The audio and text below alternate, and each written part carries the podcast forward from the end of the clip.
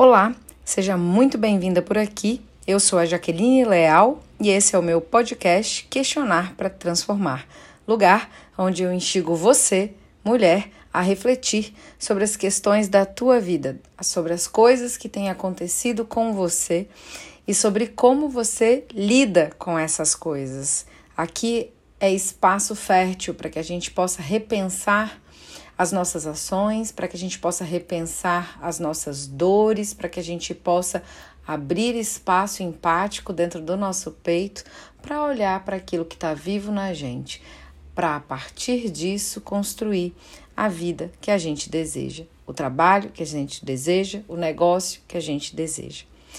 Esse local é bracinho da bússola, a minha escola de autoconhecimento feito exclusivamente para mulheres incríveis que, assim como eu e você, sabemos que para construir a vida que a gente deseja dá muito mais trabalho do que essas receitas todas prontas que a gente encontra na internet.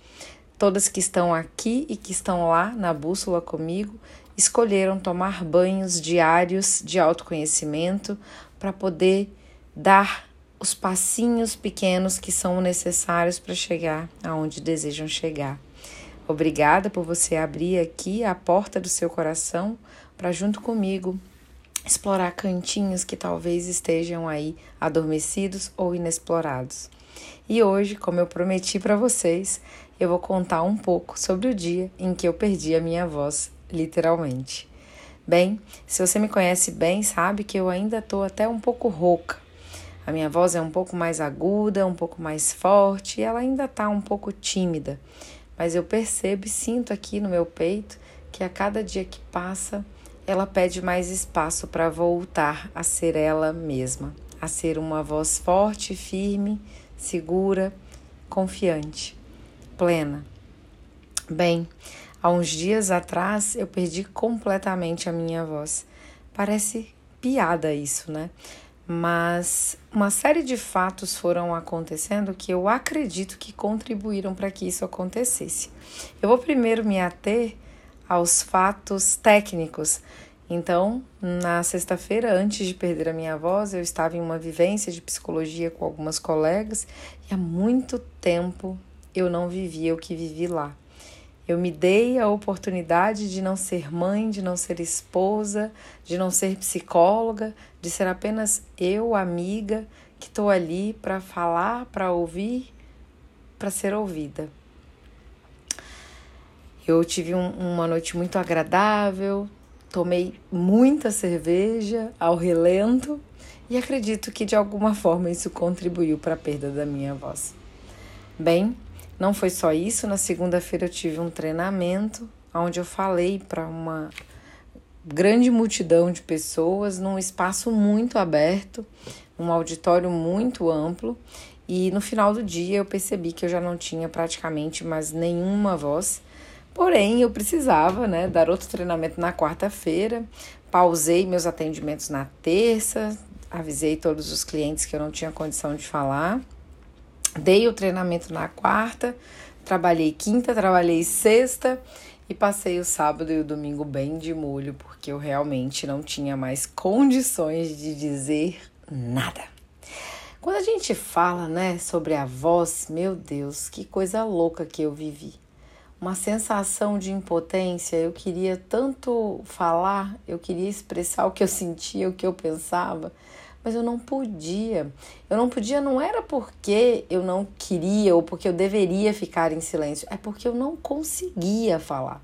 E todas as vezes que eu tentei falar, né, porque de fato eu não queria cancelar minha agenda na terça, então eu atendi de muito teimosa minha primeira cliente e quando eu abri a voz não saiu nada. Aquilo foi deveras assustador. Se pergunte um pouco como seria passar um tempo sem conseguir falar nada. Claro, obviamente que eu sei dos desafios que uma pessoa que nasce né, com uma deficiência auditiva passa, mas imagine que no meu caso eu nunca tive essa situação, eu nunca passei por isso. E ficar sem voz me mostrou muito da minha humanidade. Ficar sem voz me fez entrar em contato com espaços dentro de mim que eu nunca imaginei que eu precisaria entrar, porque eu nunca me imaginei sem essa minha habilidade. Eu sempre falei para todo mundo que eu sou uma pessoa que se comunica bem. E sim, me comunicar é, acho que é a minha maior ferramenta. É através da minha voz que eu falo para mim mesma sobre aquilo que está vivo em mim, sobre aquilo que é importante para que a minha vida seja boa, seja verdadeiramente relevante aqui na Terra. É através da minha voz que eu chego às pessoas que eu quero ajudar, às pessoas que eu quero cuidar. É através da minha voz que eu consigo comunicar para você que está me escutando aqui nesse podcast. É através da minha voz que eu publico os meus posts tão questionadores na internet. É através da minha voz que eu faço os vídeos, que eu faço as aulas da bússola. E ficar sem a minha voz foi como se eu tivesse, se eu tivesse sido castrada literalmente. E nesse momento de castração, várias coisas vieram, né? Eu tinha ali a minha filha que ficava o tempo todo dizendo: Mamãe, mas por que, que você não quer falar? Por que, que você não fala comigo? Mamãe, conversa comigo. Mamãe, faz um esforço para falar comigo. O que está acontecendo que você não quer falar comigo, né? E, e essa voz infantil no meu ouvido também me provocava muito, né? Por que será? O que está acontecendo, né? Será que falta desejo da minha parte? Será que eu não quero falar? E aí eu fui colocada de frente, né, com uma limitação que é uma limitação fisiológica. Quando as minhas clientes me buscam com ansiedade ou depressão, muitas vezes eu preciso explicar para elas que uma coisa é o querer, outra coisa é o poder. E a gente vive numa sociedade onde a gente escuta o tempo todo que para você ser alguma coisa, ter sucesso, ser famoso, rico, basta querer. E a sensação que dá é que se você não está fazendo aquilo que todo mundo diz que você tem que fazer para ficar rico, para ter sucesso, ou para ser uma mãe perfeita, uma profissional perfeita, você não quer fazer. Se você não consegue malhar cinco vezes na semana, se você não consegue fazer a dieta certinha, é só porque você não quer. É porque você tem uma mentalidade que precisa ser mudada. Porque você tem uma crença que precisa ser transformada. E é, é piada, pode ser que você nunca tenha escutado isso, mas assim, não basta querer. Não basta. Não basta, porque nem tudo na sua vida são só as suas crenças que você precisa transformar para você passar a ser a pessoa que você quer ser. Às vezes é mais do que isso. Às vezes é uma questão fisiológica, às vezes é um trauma, às vezes é uma coisa pessoal, é, muito enraizada, que você precisa acionar aquilo para desbloquear alguma coisa, mas às vezes é só o corpo que não está dando conta.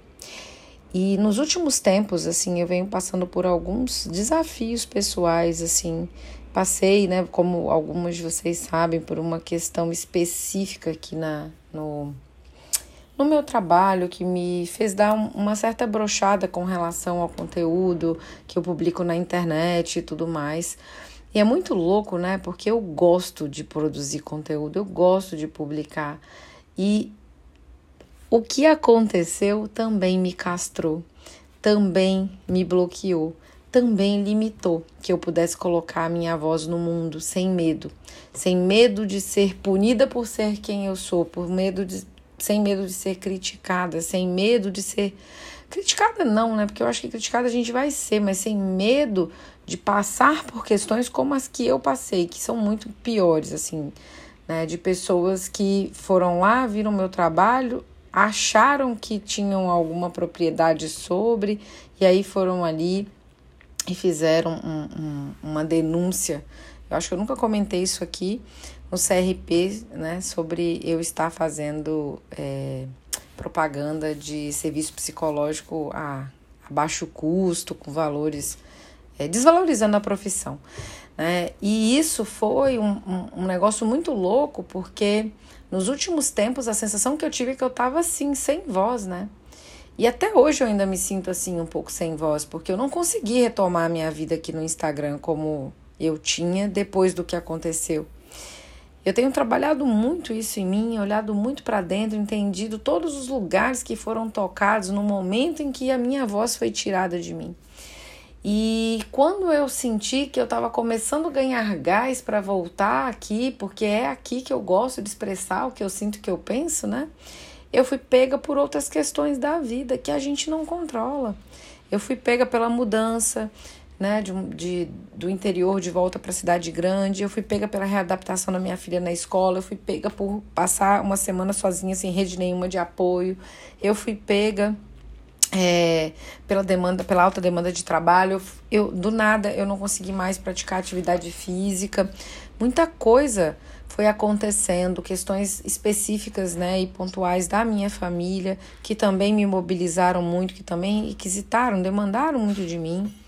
Então foi muita coisa. E todas essas coisas é, sempre demandavam que eu estivesse ali presente, falando alguma coisa, a serviço de alguma coisa, resolvendo alguma coisa, né? E a minha voz nesse período ela foi muito requisitada. Era muito importante que eu estivesse presente ali através da, da comunicação, da fala, da minha linguagem, significando tudo que estava acontecendo para mim, mas também significando tudo que estava acontecendo para as outras pessoas. Esse lugar solitário é muito lugar da pessoa que cuida, da pessoa que ajuda, né? É, às vezes a gente é requisitado demais para apoiar nas pessoas, para trazerem significado para a própria vida e para próprias demandas, para as próprias demandas dela. Agora, quem é que cuida de quem cuida? Sabe? Quem é que dá voz para essa pessoa que é tempo, o tempo todo voz para as outras pessoas? E é muito interessante porque sim, a terapia super ajuda, mas não é só nesse lugar que a gente deseja ser ouvida, não é só nesse lugar é, que a gente deseja que a nossa voz dê pertença a um espaço de significação.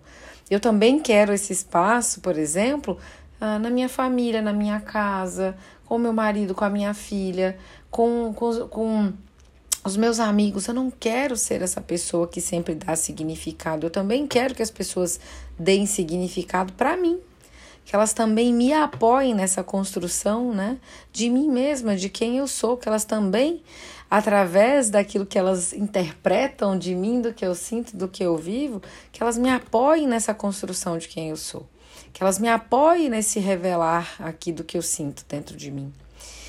E por muito tempo, nesses últimos meses, eu me senti sem esse lugar. Eu me senti sendo esse lugar para as outras pessoas, mas sem ser esse lugar para mim, sem ter esse lugar para mim. Foi preciso muita coragem para pedir esse socorro, para dizer um basta, para dizer eu não quero mais neste momento ajudar.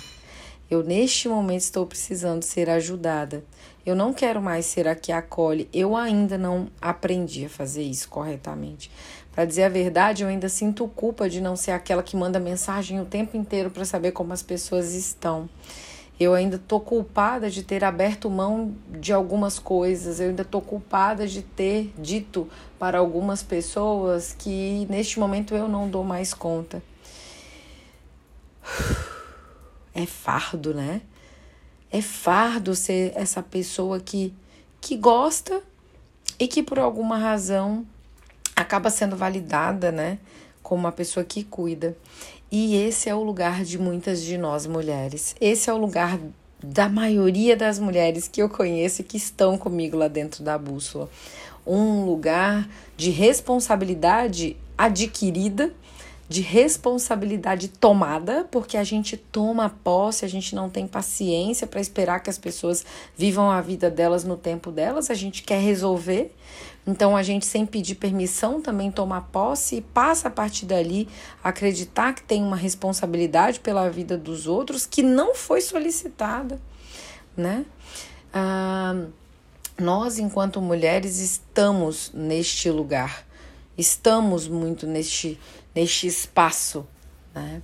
E é complicado quando a gente não se dá conta de que nem sempre é, ser a que cuida é um papel que a gente deveria estar tá exercendo, porque às vezes ser a que cuida está satisfazendo necessidades minhas de valorização, de reconhecimento, de amor, né? Que eu nem tinha me dado conta.